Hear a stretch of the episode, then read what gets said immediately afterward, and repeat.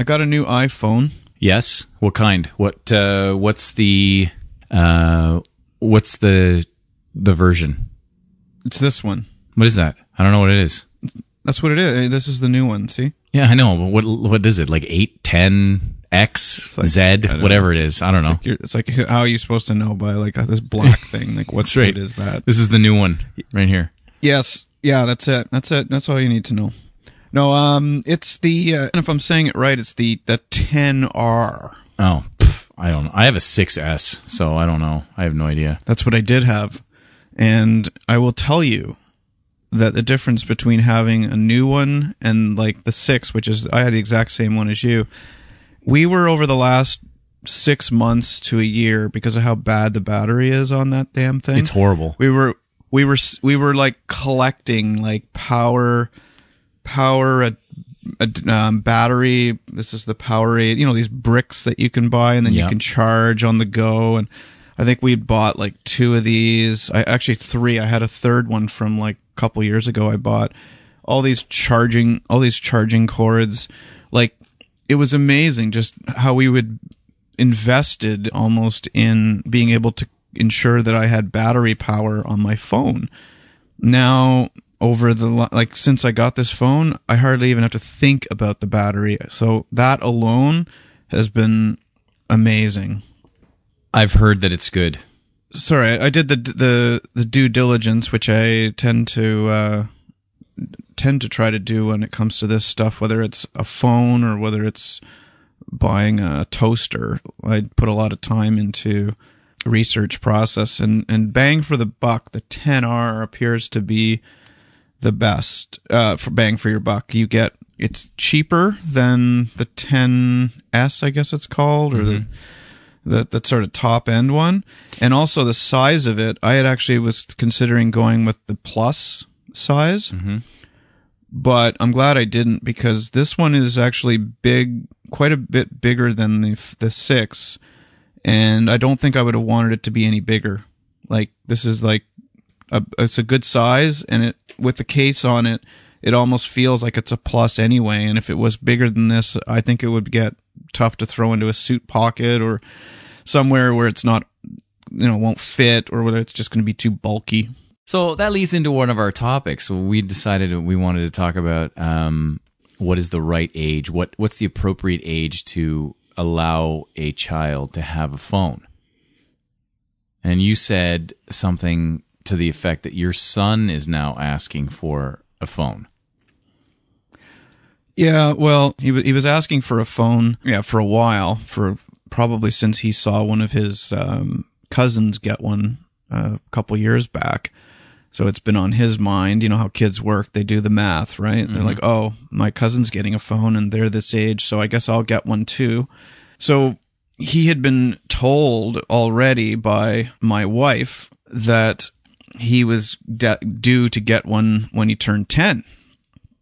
And I really didn't know that was the agreement that had been made. In fact, when I saw my niece get one when she turned 10, I was really surprised. I'll be honest. I was almost shocked to see a kid of 10 getting a smartphone. Right. And it kind of bothered me. I was like, oh man, like, what are you doing? Like, these kids shouldn't get these things until they're like 14 or 15, shouldn't they? Like, right. Yeah. Yeah.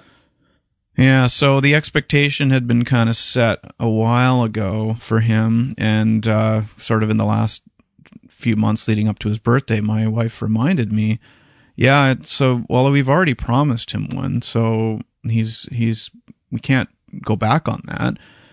And I was like, all right. And she was saying, well, this is the time to educate them on using it responsibly. Like, you know, this is the thing. So I have to say I wasn't too keen on it. So he ended up inheriting my old 6 iPhone. So we didn't buy him a brand new one. We gave him my old phone. Yeah, I think, and he was okay with. He was okay with that, so we didn't, have to put up any expense for it other than for me to go get a new phone, which I really, I think, needed anyway. But so he got his own phone. He was handed it to him just after the new year, which was actually a couple months after his birthday. But it's a topic for another day. But man, have you ever spent time downloading all your stuff off an old phone? Yes. I mean, it took hours. It blows. Yeah. I couldn't. I spent. No, you told me. I remember. Yeah. It's terrible. Okay. So, here's what I want to say about kids and phones. I don't think that they should have them too early. And I know that, your son who's 10 now has a phone, but I'm going to come right out and say I think that 10 is too young. I do. And that's not a criticism against you. It's more of a criticism against your wife.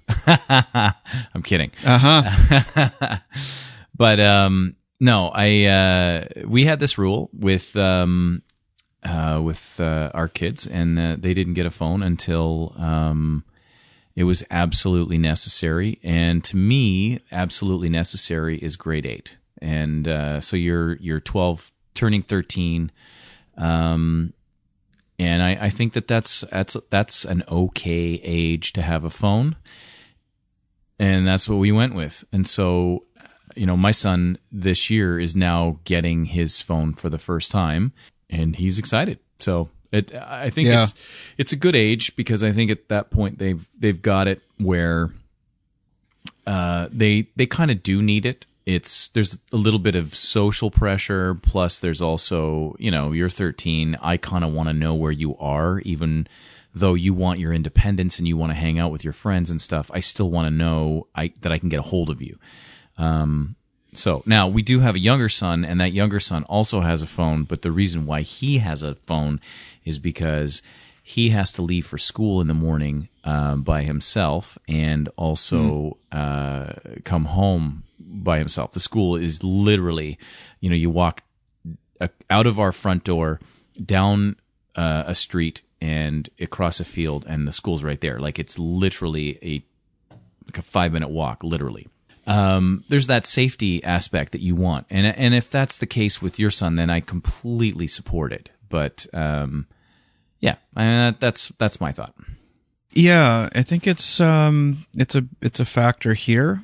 Because it kind of goes back to one of the things I was thinking of. Is it really about the age of the kid, or is it about the circumstances? Completely the circumstances, yeah. So for you, would you backtrack then on your statement about 10 being too young if the circumstances were the right circumstances? Yes, I would, for sure. Yeah, circumstance dictates everything in almost every situation, right? Yeah. Yeah. And our kids normally I walk them to the bus stop, which is about 5 minutes from our house.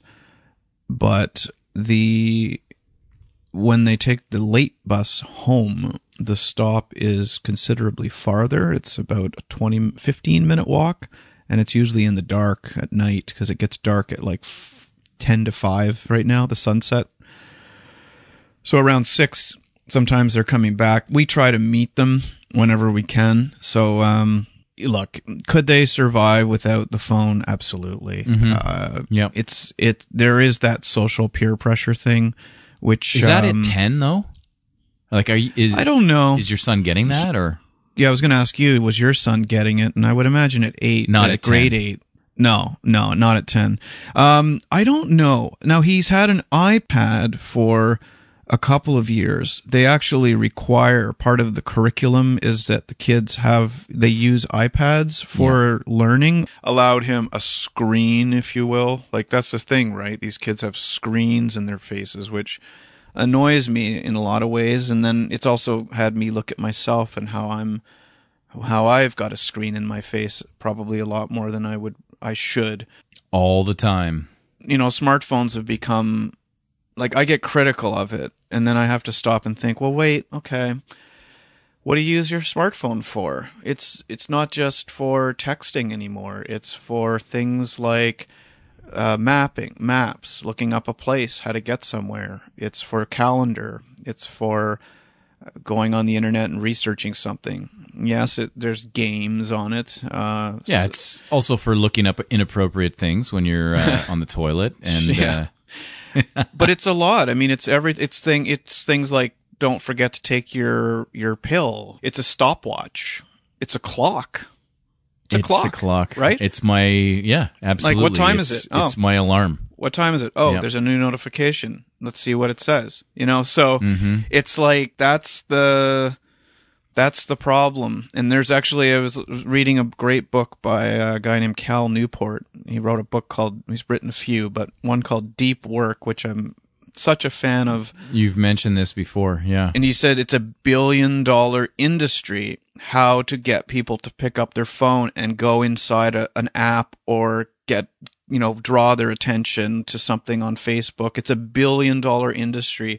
The science that goes behind, the behavioral science, the psychology of getting someone to look at their phone, that is the goal of every app maker.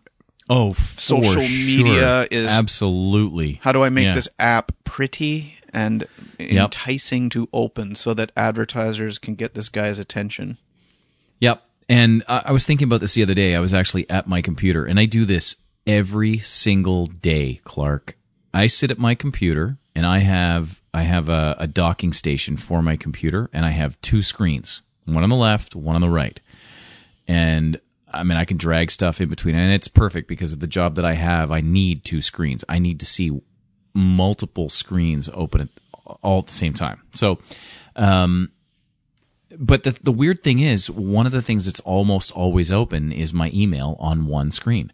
And occasionally I will pick up my phone and click on my email.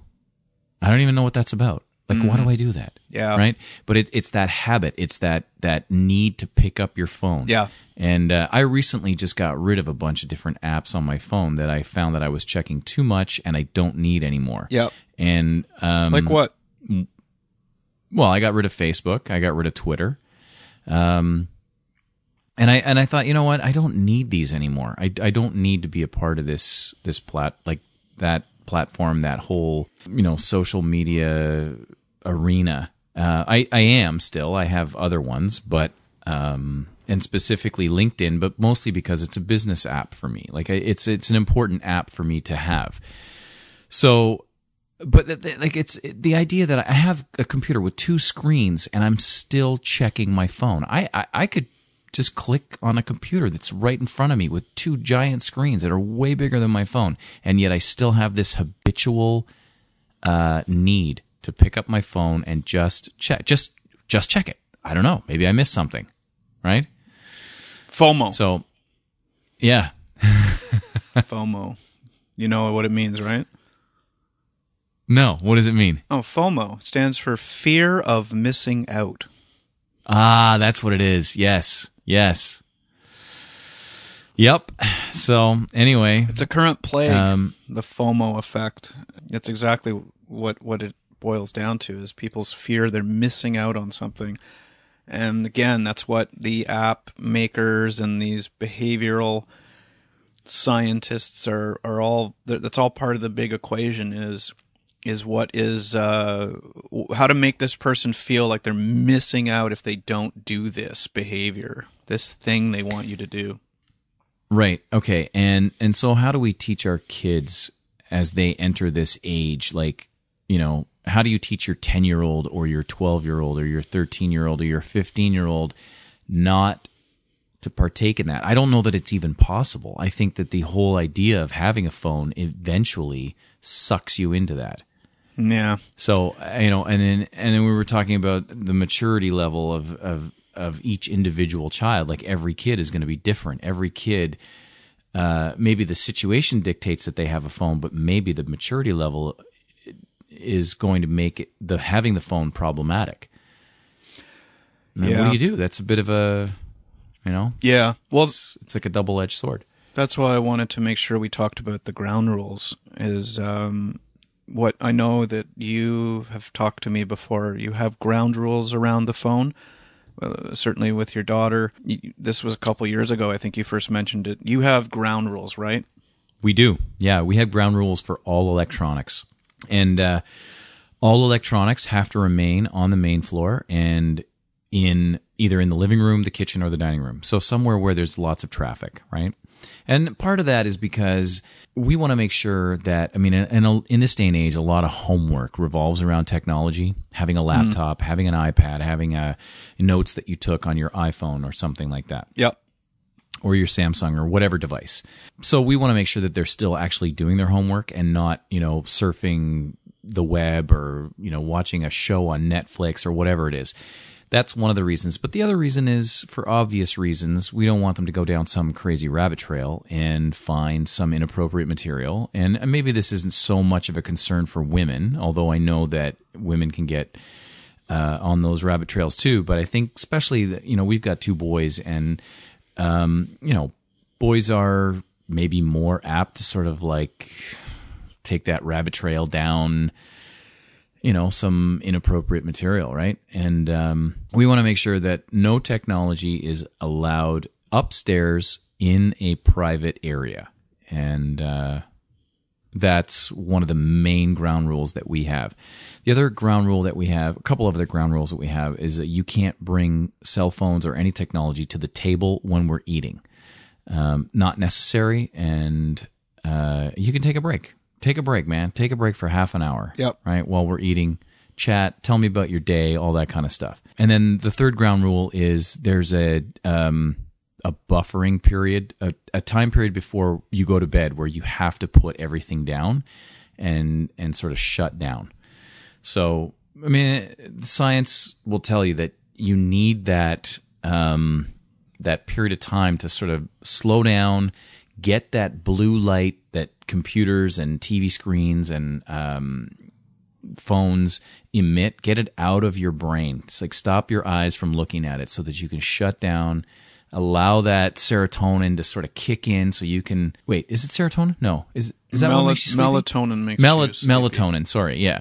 So allow the melatonin to sort of kick in and go to sleep. And I can tell you right now, for a fact, I've watched our kids get on an iPad or be playing video games until like 10 o'clock at night, okay, on a weekend or something like that. And then it's like, okay, boys, you know, maybe we have company over or something like that. And it's like, all right, boys, it's time to go to bed. And then they can't get to sleep. Like they stare at the ceiling and they're like, I can't get to bed. I can't get to sleep.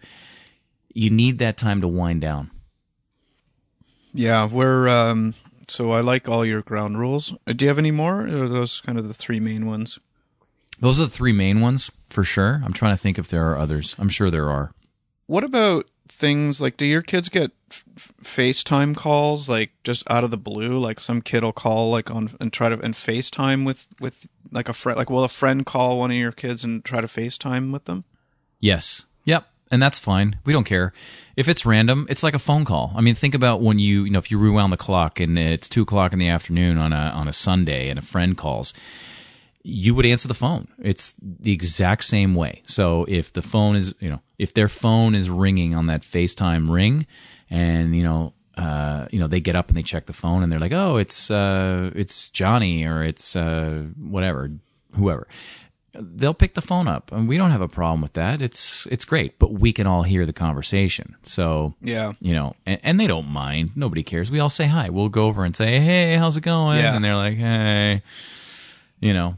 But. Well, so we, after giving Eric his phone, he received a FaceTime call, like, after the first couple days, one came in, and I was like, okay, and he answers it, and it's one of his school friends, and my brain started turning a bit. I said, you know, wait a sec, like, and then he's walking around the room with it, and I'm thinking, okay, whoever this is seeing our cluttered kitchen and our messy living room. And I said, like, yeah, heaven forbid, like one of us is like, you know, half naked or something. And he's got this phone going. Shouldn't we think about like a little bit of a ground rule around accepting these phone calls? Like, you know, the first few things like messy kitchen or whatever is not really a huge deal, but like, yeah, what if someone's not dressed or something? Like, so it's just one of those things that you're like, okay, there's this is the new thing now. Like, well, do you have a habit of walking around on your main floor with no clothes on and in front of all your kids and your wife? No, I don't. But okay, I don't know. Maybe he picks this call up when he's near the bathroom or something, or like somebody's coming out of like the shower and he's in the air. I mean, actually, one very good thing that will prevent this is we have horrible Wi-Fi on our bottom floor, which is where the shower is and where my bedroom or my wife and I's bedroom is. So, in a way, it always almost couldn't happen, but it's just something to think about. Like, you know, maybe a quick walk through in a bra to get some clothing that was hanging. It's good to have some rules like that in place for sure. So there was no incident, but it just got my mind thinking. Well, you know, like if anything from whether it's a messy room or even just, do I really want somebody seeing me? And I don't know what's happening, or I didn't really have any choice in the matter. Yeah. Yeah, no, I understand. One question I wanted to ask you, do you use any type of tracking software? Like you can track usage of the phones now if you put the kids on these family share sort of things. And you can monitor. Yes, we have a family share plan. Yep. Yeah. I can disable their data.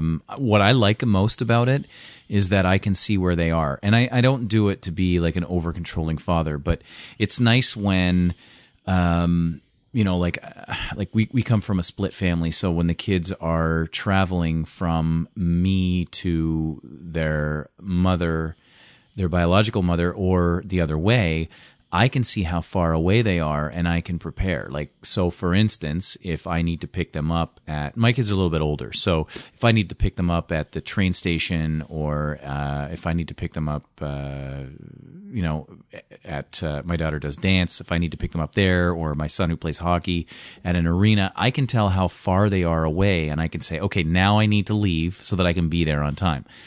And then the other thing is, too, if I'm worried about them, I can always say, well, I've sent someone a text, but I haven't heard any replies in, you know, like the last half an hour. Maybe I should just find out if everything's okay. Are they, you know, where are they? Yeah. So that's good. I like that. But what I really like the most is that I get these alerts or these notifications. I have set it so that once they get, we have a data plan that has an amount, right, that's shared between all of us, and I have been able to put like a limit on each of us so that when it gets to that spot, say it's 3 gigs or whatever it is, when they get there, I get a notification that says so-and-so has reached 3 gigs of the plan, and what do you want to do? Do you want to shut them down or do you want to continue? What do you want to do? And then I'll go and see, like, I'll go to that child and say, hey, what are you doing that's using all your data? So it's nice. It's good to have that kind of control. So a question on that, is that control of that, like, I actually think that's quite interesting about the ability to be alerted about the data. Does that come from the cell phone or the SIM card provider, or does that come from the software? It comes from the data provider. Like in this case, it's Rogers. Yeah. Okay. We used to get them for internet use. Like it would say you're at like 80 gigs or something of your 100 gig plan. You're at 70% or 80%. The next time you'll hear from us will be. What are you watching? I've never had that. Yeah. What are you? Netflix. All Netflix. Oh, okay. Yeah. Okay. Well, before we move on, I just wanted to backtrack on one or two things here, not so much related to the phone usage, but Facebook, Twitter, social media in general. I have followed what you have done as well. I've decided to back out of Facebook, Twitter. I'm not completely exiting it. Twitter, yes. I've never been a Twitter guy. And Twitter's silly. It's silly. Whatever. It's silly, and it's also the source of most negativity, I think, that I get exposed to. So for me, Twitter was I was never really invested in it, and it's another sort of platform that if I'm going to be invested in, it's going to take my time to be. So I said, you know what, I'm out on Twitter. I'm just going to delete it. I didn't delete my account, but I deleted I don't have any of the apps installed on my phone or on my iPad or anywhere. So Twitter's done. Facebook is going to be, it's off my iPad. I don't know if I ever had it actually on my iPad. I think I did and I deleted it. It's on my phone because I will probably use it to post some stuff. We do use Facebook, given the geographical distance and the time zone difference. It is a way that family does track or keep an eye on what we're up to. Not keep an eye, that sounds bad, but it's a way to keep in touch with family and friends. And one of the things that Cal Newport talks about in his Deep Work book is something called the any benefit principle, that so often we just look at things and we say, well, is there any benefit to using it? Because if there is, then I should probably use it, or it's justification for using it. And when I use that, you mentioned that. Yeah. And so he says, think about the tools that you are using. And it doesn't necessarily have to just be social media, but social media is a perfect example. Think about the tools that you use. Well, first of all, think about what your goals are and what you're trying to accomplish, whether it's at work or in your personal life. And then look at the tools you use and ask yourself, how does it tie back to that?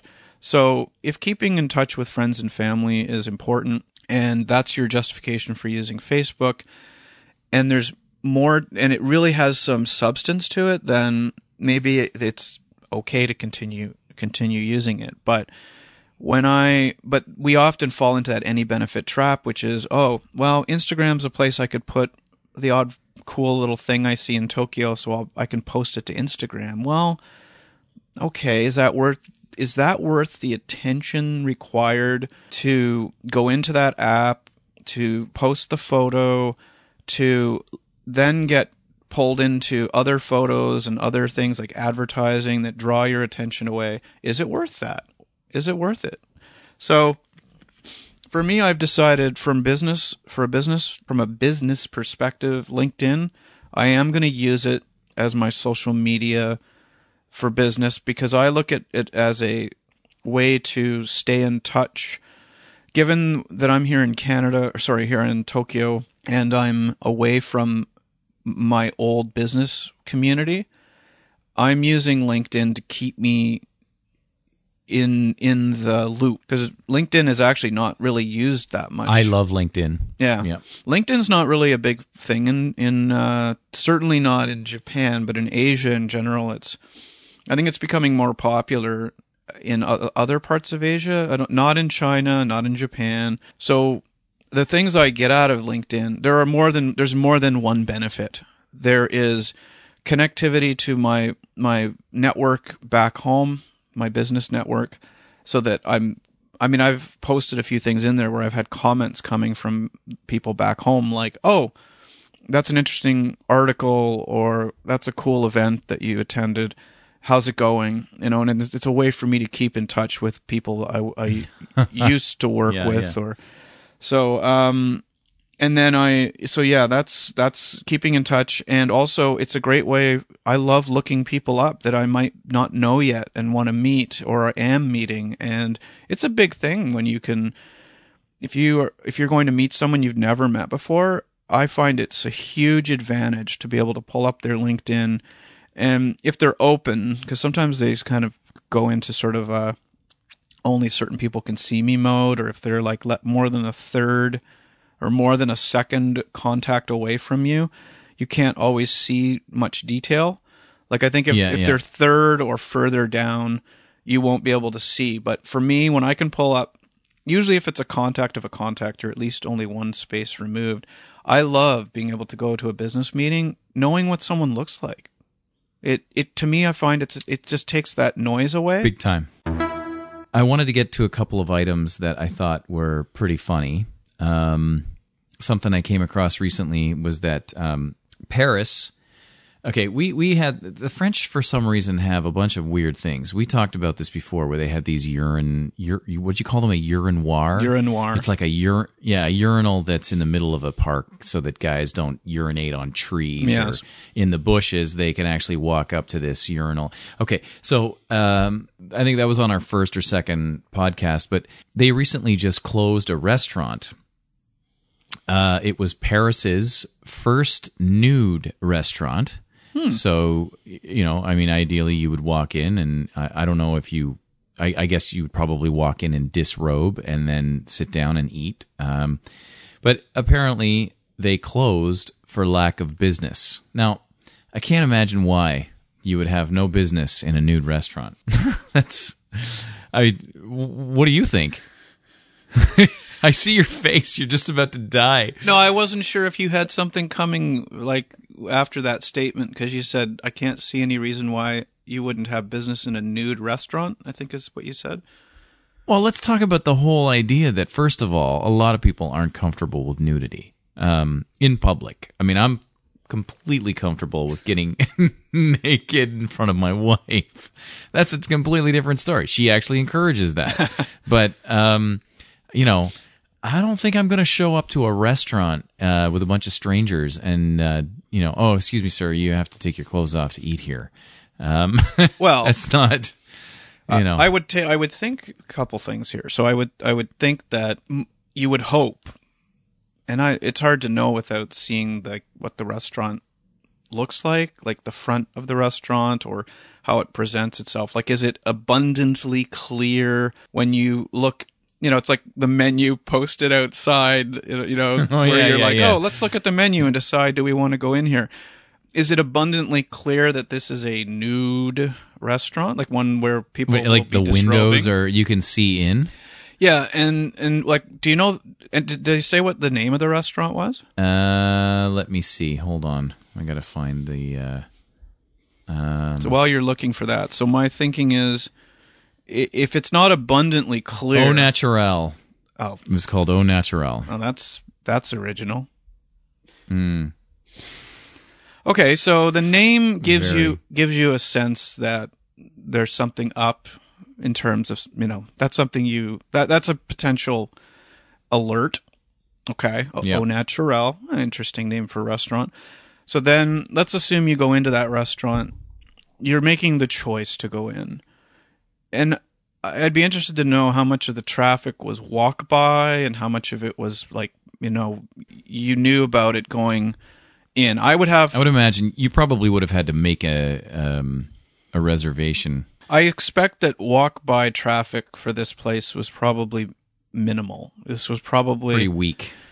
A weak showing. Yeah, I think walk by probably less likely. This would have been premeditated to go to a restaurant such as this. So would you do that on a date? Well, you wouldn't do that on a first date. See, here's what I'm imagining. I'll come back to that in a sec. When you originally said, like, what did you say? You said, can you imagine, like, would you go in a restaurant like this? Or why would or would not a restaurant survive? I mean, do I really want to sit in a restaurant naked and look around and see a bunch of people that are naked while I'm eating? No. I mean, I would think there are like hygienic issues to deal with as well. Yeah. Like you're sitting on a chair, I'm imagining, right? I'm hoping that the person... Yes. Is it a plastic chair that they can spray down afterward? Or is this like a fabric chair that would, you know... house the stink of someone else's body, right? Like, you know, and not everybody's as clean as you and I, or, you know, other people, right? So there are people out there that just don't take care of themselves. And on the surface, the appeal of this is zero for me.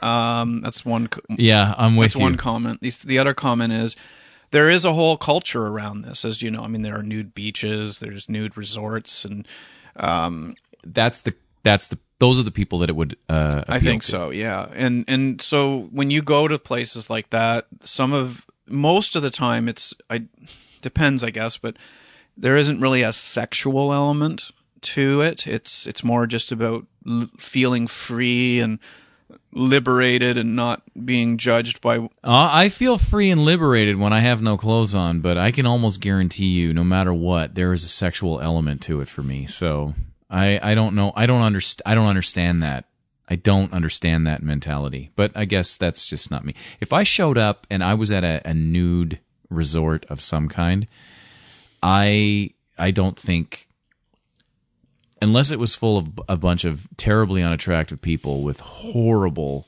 or no, I shouldn't say horrible because that's pretty critical.